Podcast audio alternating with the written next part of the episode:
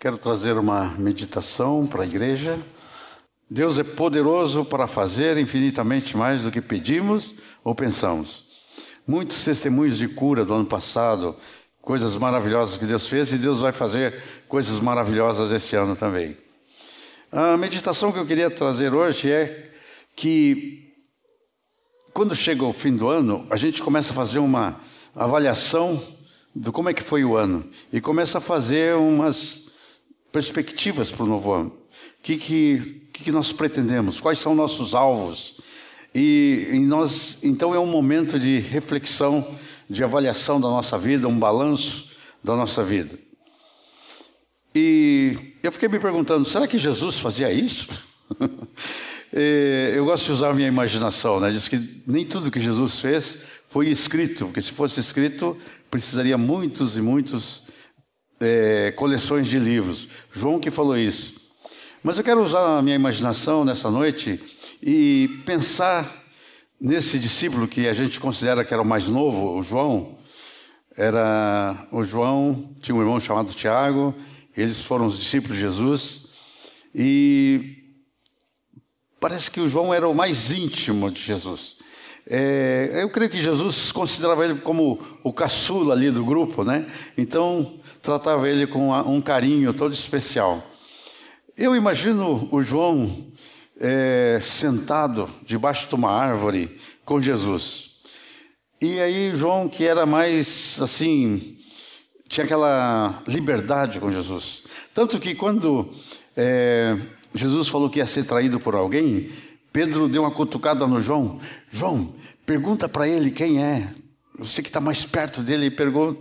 Então, Jesus tinha uma intimidade com João, João tinha intimidade com Jesus. Então, João sentou ali debaixo da árvore, começou a conversar com Jesus e perguntou: Jesus, qual é teu alvo? Qual é. O que, que o senhor tem assim como alvo é, de vida? E Jesus disse para ele: João, vou te dizer alguma coisa que está no meu coração. Falou: uma, uma coisa que eu tenho no meu coração é agradar o Pai. Isso é meu alvo. Eu quero agradar. E João tomou nota e mais para frente ele escreveu, está em João 8, 29, que diz: Aquele que me enviou está comigo. O Pai me enviou, está comigo. Não me deixou só, eu nunca estou só. Ele está comigo, porque eu faço sempre o que lhe agrada. Falou, João, eu quero, o meu alvo é fazer o que agrada ao Pai. Eu acordo pensando como é que eu vou agradar o Pai. Esse é meu alvo, agradar o Pai. Quando ele saiu do céu, eu creio que ele teve uma conversa com o pai, o pai deu umas instruções para ele, mas o pai falou assim: Não se preocupe, filho, eu vou estar contigo todos os dias e vou te lembrar, e você vai querer fazer o que me agrada. Então, esse é o alvo de Jesus, a primeira coisa que ele falou para João. Está escrito aqui: Eu sempre faço o que lhe agrada.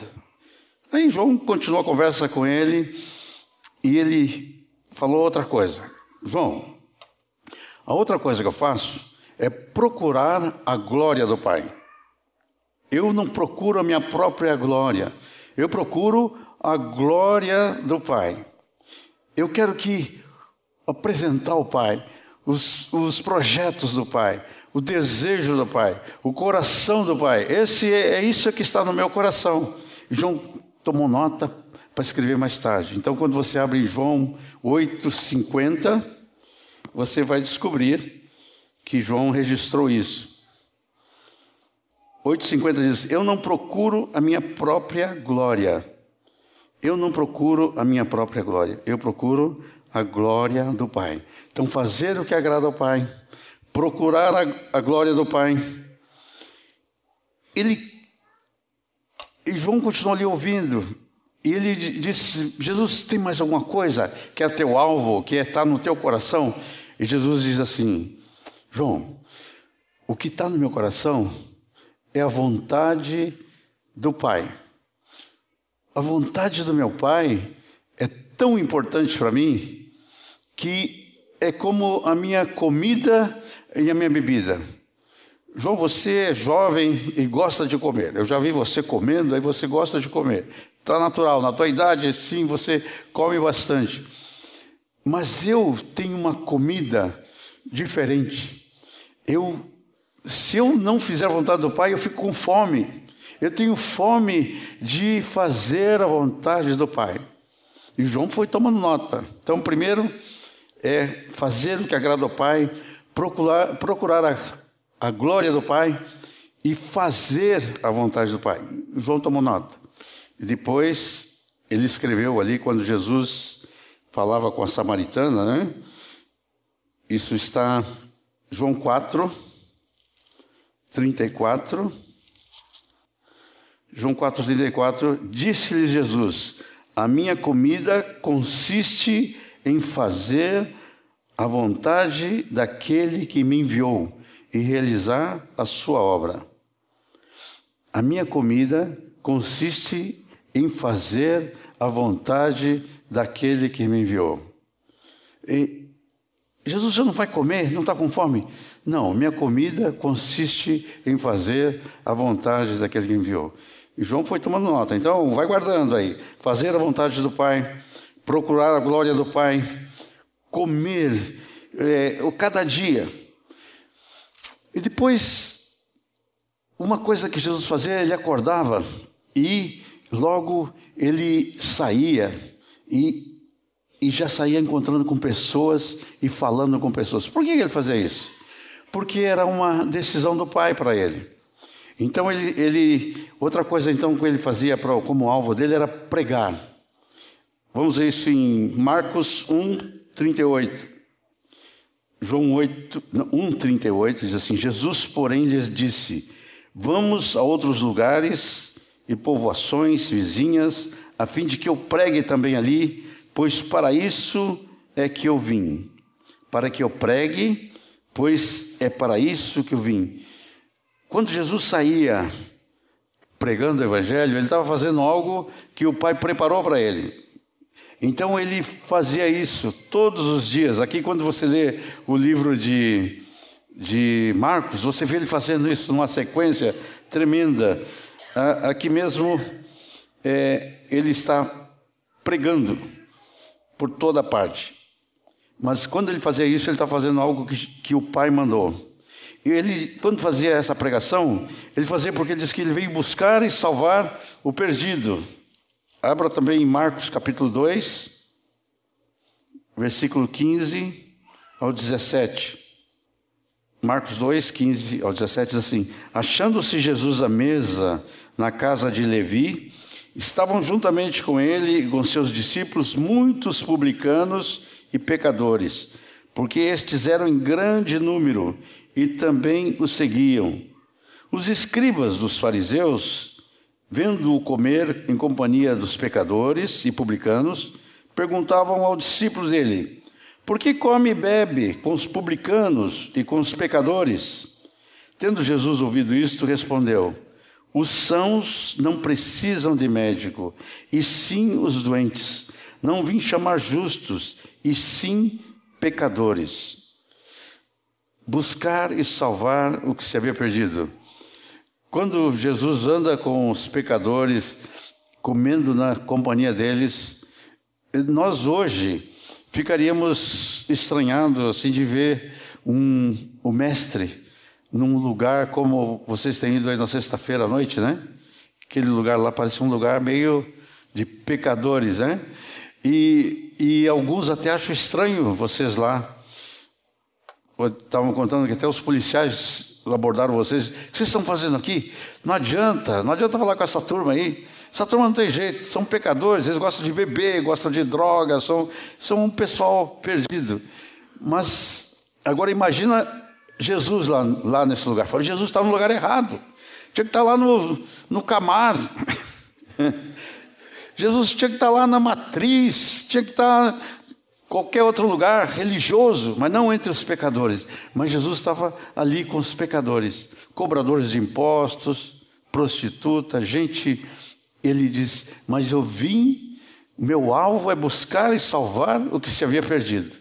Graças a Deus por isso, né, irmãos? Por isso que estamos aqui, porque nós também somos pecadores. Nós somos pecadores que Jesus veio buscar. Aleluia. Em, em Mateus capítulo 9, 35, Mateus 9, 35 diz: Percorria Jesus todas as cidades e povoados, ensinando nas sinagogas, pregando o evangelho do reino curando toda sorte de doenças e enfermidades, expulsando demônios. Por que, que ele fazia isso? Porque esse é o alvo dele, é agradar o Pai. O Pai mandou ele fazer isso, então ele fazia isso. Então Jesus diz: Eu faço o que agrada meu Pai. Eu não procuro minha glória. A minha comida é fazer a vontade do Pai. Eu vim pregar porque foi para isso que eu vim. E ele ensinava, pregava, expulsava demônios, porque isso eu vim fazer. E depois de ele fazer tudo isso, ele termina dizendo para João, e João registrou, em João 17,4, ele diz: Pai, eu te glorifiquei na terra, consumando a obra que me deste para fazer. Queridos, Jesus tinha um alvo. E ele cumpriu esse alvo. O Pai tem um alvo para a tua vida. E você vai glorificar o Pai consumando isso que o Pai preparou para você fazer. A palavra, às vezes a gente fica confuso, é, pensando que nós temos que fazer coisas para sermos salvos. Temos que fazer boas obras para sermos salvos. Mas a palavra de Deus diz que nós não somos salvos pelas obras. Nós somos salvos pela graça, mediante a fé. Isso não vem de vós, é dom de Deus, não de obras, para que ninguém se glorie.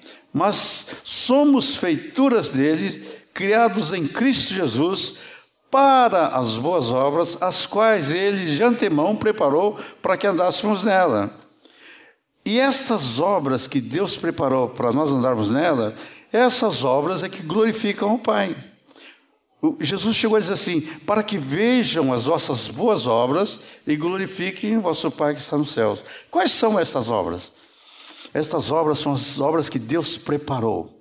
Quando Jesus fazia as coisas que ele fazia, ele fazia porque o Pai tinha preparado. O Pai disse para ele fazer aquelas coisas. Então ele, ele diz depois: Pai, eu te glorifiquei na terra, consumando a obra que me deste para fazer. Isso está em João, capítulo 17, versículo 4. Então, João, que estava ali escutando Jesus, foi tomando nota e depois deixou registrado aqui, ó. Dá uma olhada lá, João 17, 4. Eu te glorifiquei na terra, consumando, cumprindo, fazendo, executando a obra. Mas que obra? A obra que o Senhor me confiou para fazer. Não é qualquer obra. Nós não temos que sair por aí fazendo boa obra porque nós achamos que é boa obra. Nós temos que descobrir qual é a obra que Deus preparou de antemão para nós fazermos. Esta obra que vai glorificar a Deus. Paulo chega a falar, lá em 1 Coríntios, que tem obras que são de madeira, feno e palha. Diz que o fogo provará. O que, que acontece diante do fogo com madeira, feno e palha? O que acontece? Queima, né? Diz que o, o, Senhor, o fogo do Senhor vai queimar tudo que é obra. Que obra é essa que é madeira, feno e palha? Essas obras são obras que nasceram de nós, foram produzidas por nós boas obras dos homens, essa vai queimar. Mas tem uma obra que Deus preparou de antemão, e Ele preparou essas obras para Jesus, e Ele preparou essas obras para nós, obras preparadas por Ele, e essas obras são ouro, pedras preciosas e prata, né? E o fogo, o que, que o fogo faz na prata? Purifica. O que, que o ouro faz? O que, que o fogo faz no ouro? Como é que o ourives, né, que trabalha com ouro, faz? Ele trabalha num fogo, né? E o fogo vai tirando as impurezas, a pedra preciosa. Então, quando o fogo provar, o que for madeira, feno e palha vai queimar. E o que for pedras preciosas, prata e ouro, vai permanecer. Essas obras vão receber é galardão. Jesus disse: Eu te glorifiquei na terra, consumando a obra que me deste para fazer. Essa obra foi que Deus preparou. O que, que Deus tem preparado para nós esse ano? Qual é nosso alvo esse ano? O que, que nós queremos fazer esse ano? Se nós formos olhar o que Jesus, que era importante para Jesus, né? Fazer o que agrada ao Pai. Procurar a glória do Pai. A nossa comida, a nossa bebida, fazer a vontade de Deus.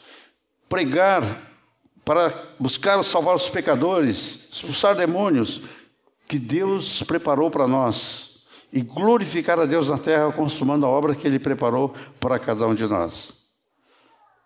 Aí, depois nesse papo de Jesus com João, João perguntou: Jesus, o que é importante para mim? O que é o mais importante?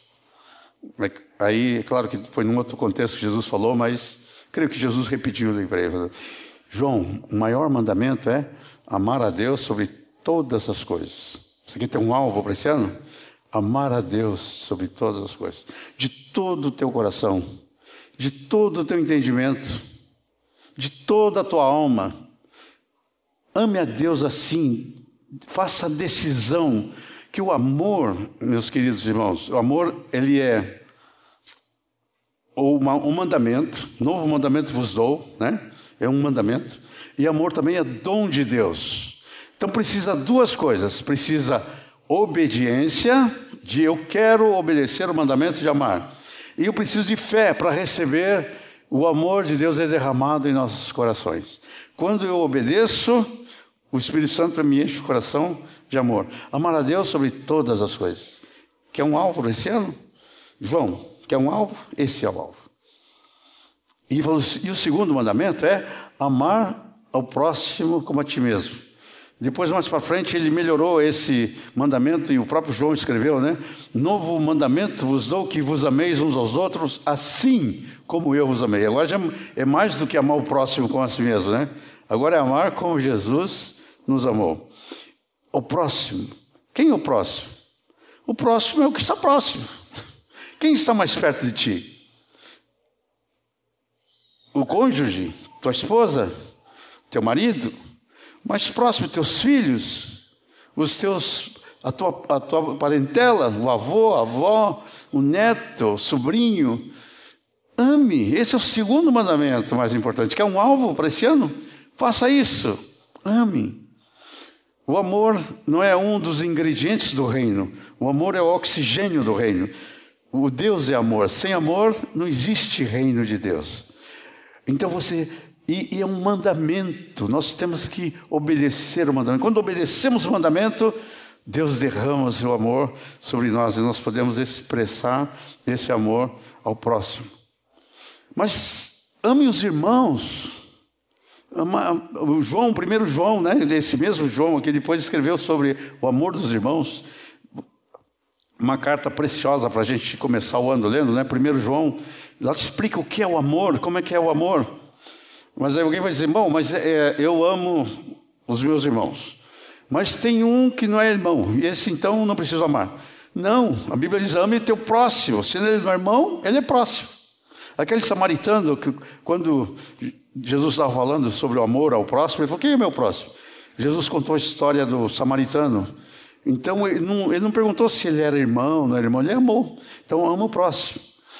Agora alguém vai dizer assim: não, mas ó, tem um aí que eu não preciso amar. Ah, é? Quem é? Ele não é, não é irmão e não é meu próximo. O que, que ele é? Ele é meu inimigo. Ah, inimigo? Pois Jesus diz: ame os seus inimigos também. Amai vossos inimigos, faça bem para ele, uh, e assim vai derramar brasas vivas sobre sua cabeça. Amar a Deus sobre todas as coisas, amar ao próximo que é um alvo para esse ano? Olha só que alvo. Aí João diz: Ah, Jesus, dura coisa pediste. Tem mais alguma coisa? Aí Jesus falou: Tem.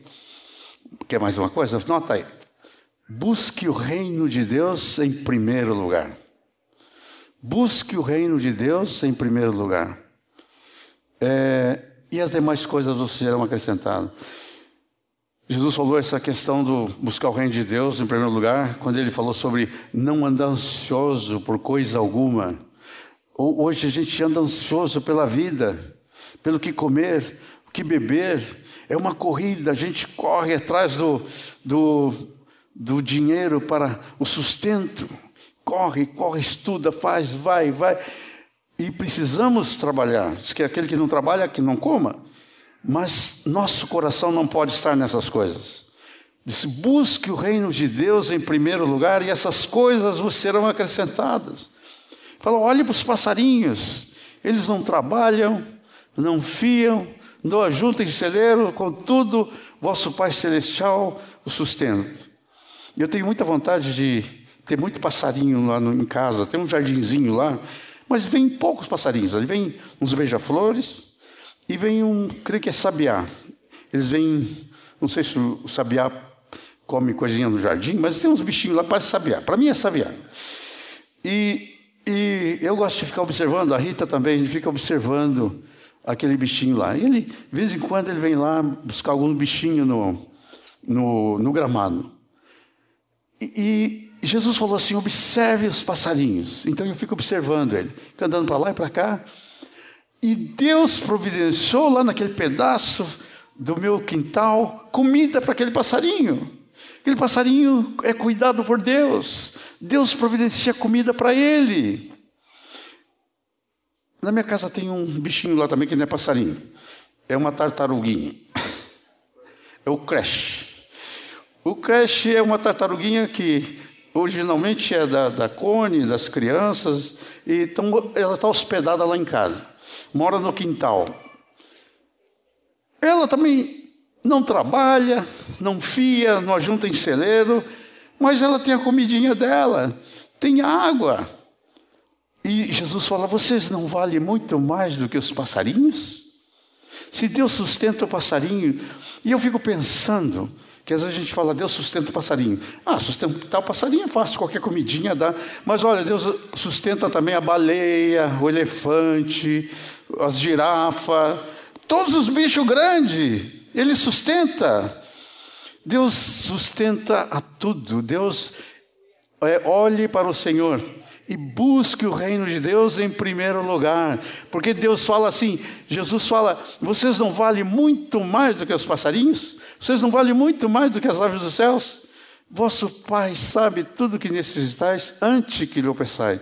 Então, quer ter um alvo para esse ano? Busque o reino de Deus em primeiro lugar.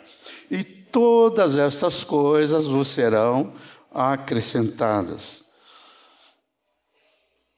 E aí João falou: Jesus, já sei o que o meu plano para o próximo ano está é, no meu coração já está estabelecido. Eu vou amar a Deus sobre todas as coisas e vou buscar o reino de Deus em primeiro lugar. E Jesus falou: se sabeis essas coisas, é, você vai ser muito bem-aventurado se as praticardes. Bem-aventurados sois se as praticardes essas coisas que estão na palavra de Deus. Nosso Deus é um Deus fiel. Esse ano tem bênçãos para nós. Tem um cântico que eu pedi para a turma cantar hoje à noite, que é Deus é fiel. Eu queria dizer para ti, meu amado, que Deus é fiel. Hoje começamos falando aqui, o, o Telmo estava lembrando que tem muitas promessas na palavra de Deus. Alguém disse que tem mais de 8 mil promessas, eu nunca contei, mas são muitas promessas. Deus vai cuidar de cumprir a promessa dele para você. Deus vai cuidar de, de você nesse ano. Mas é importante que você coloque o coração nele. Nosso Deus. Busque o reino de Deus em primeiro lugar. Coloque o teu coração em Jesus e as demais coisas vão ser acrescentadas. Por quê? Porque Deus é fiel. Amém. Esse cântico é um cântico talvez não temos cantado aqui na congregação, mas tem a letra aí. Depois de pegar a música, podemos cantar juntos.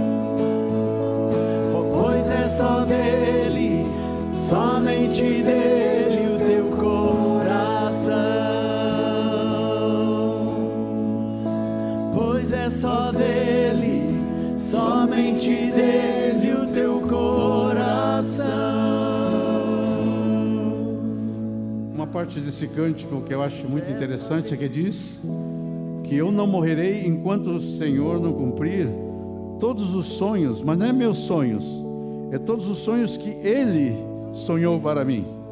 Essa é a vontade de Deus para minha vida. E enquanto não cumprir essa vontade, eu eu vou estar vivo. O homem de Deus é imortal até cumprir o propósito todo. Quando Jesus morreu, ele tinha cumprido todo o propósito que Deus tinha para ele. Por isso que nós podemos andar seguros.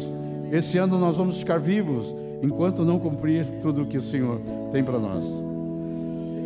Irmãos, o- quando- logo no início da reunião, quando começamos a, a cantar, eu contei para o Moacir de uma história que eu li eh, de uma pessoa no- nos Estados Unidos, eu creio, no meio do inverno, depois de dois, três, quatro meses de neve intensa, ele já estava esperando a primavera, o verão e nada de, do tempo melhorar.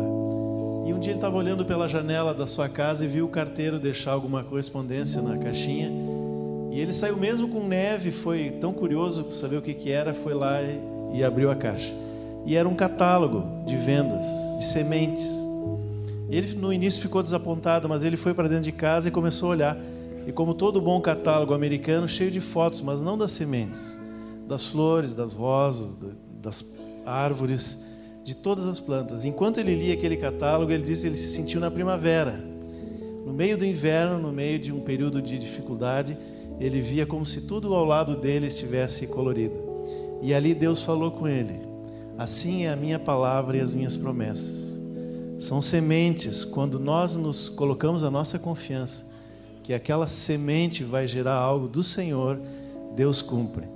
Se nós estamos no meio de algum inverno, né? Ou não vemos a primavera chegar, vamos nos é, estar fundamentados no Senhor e nas Suas promessas. Amém? Vamos nos preparar para tomar a ceia, mas enquanto, antes de tomar a ceia, vamos cantar agora. Mesmo que você não saiba direito, solta sua voz, vamos cantar. Cante, declare essa palavra de fé teu coração.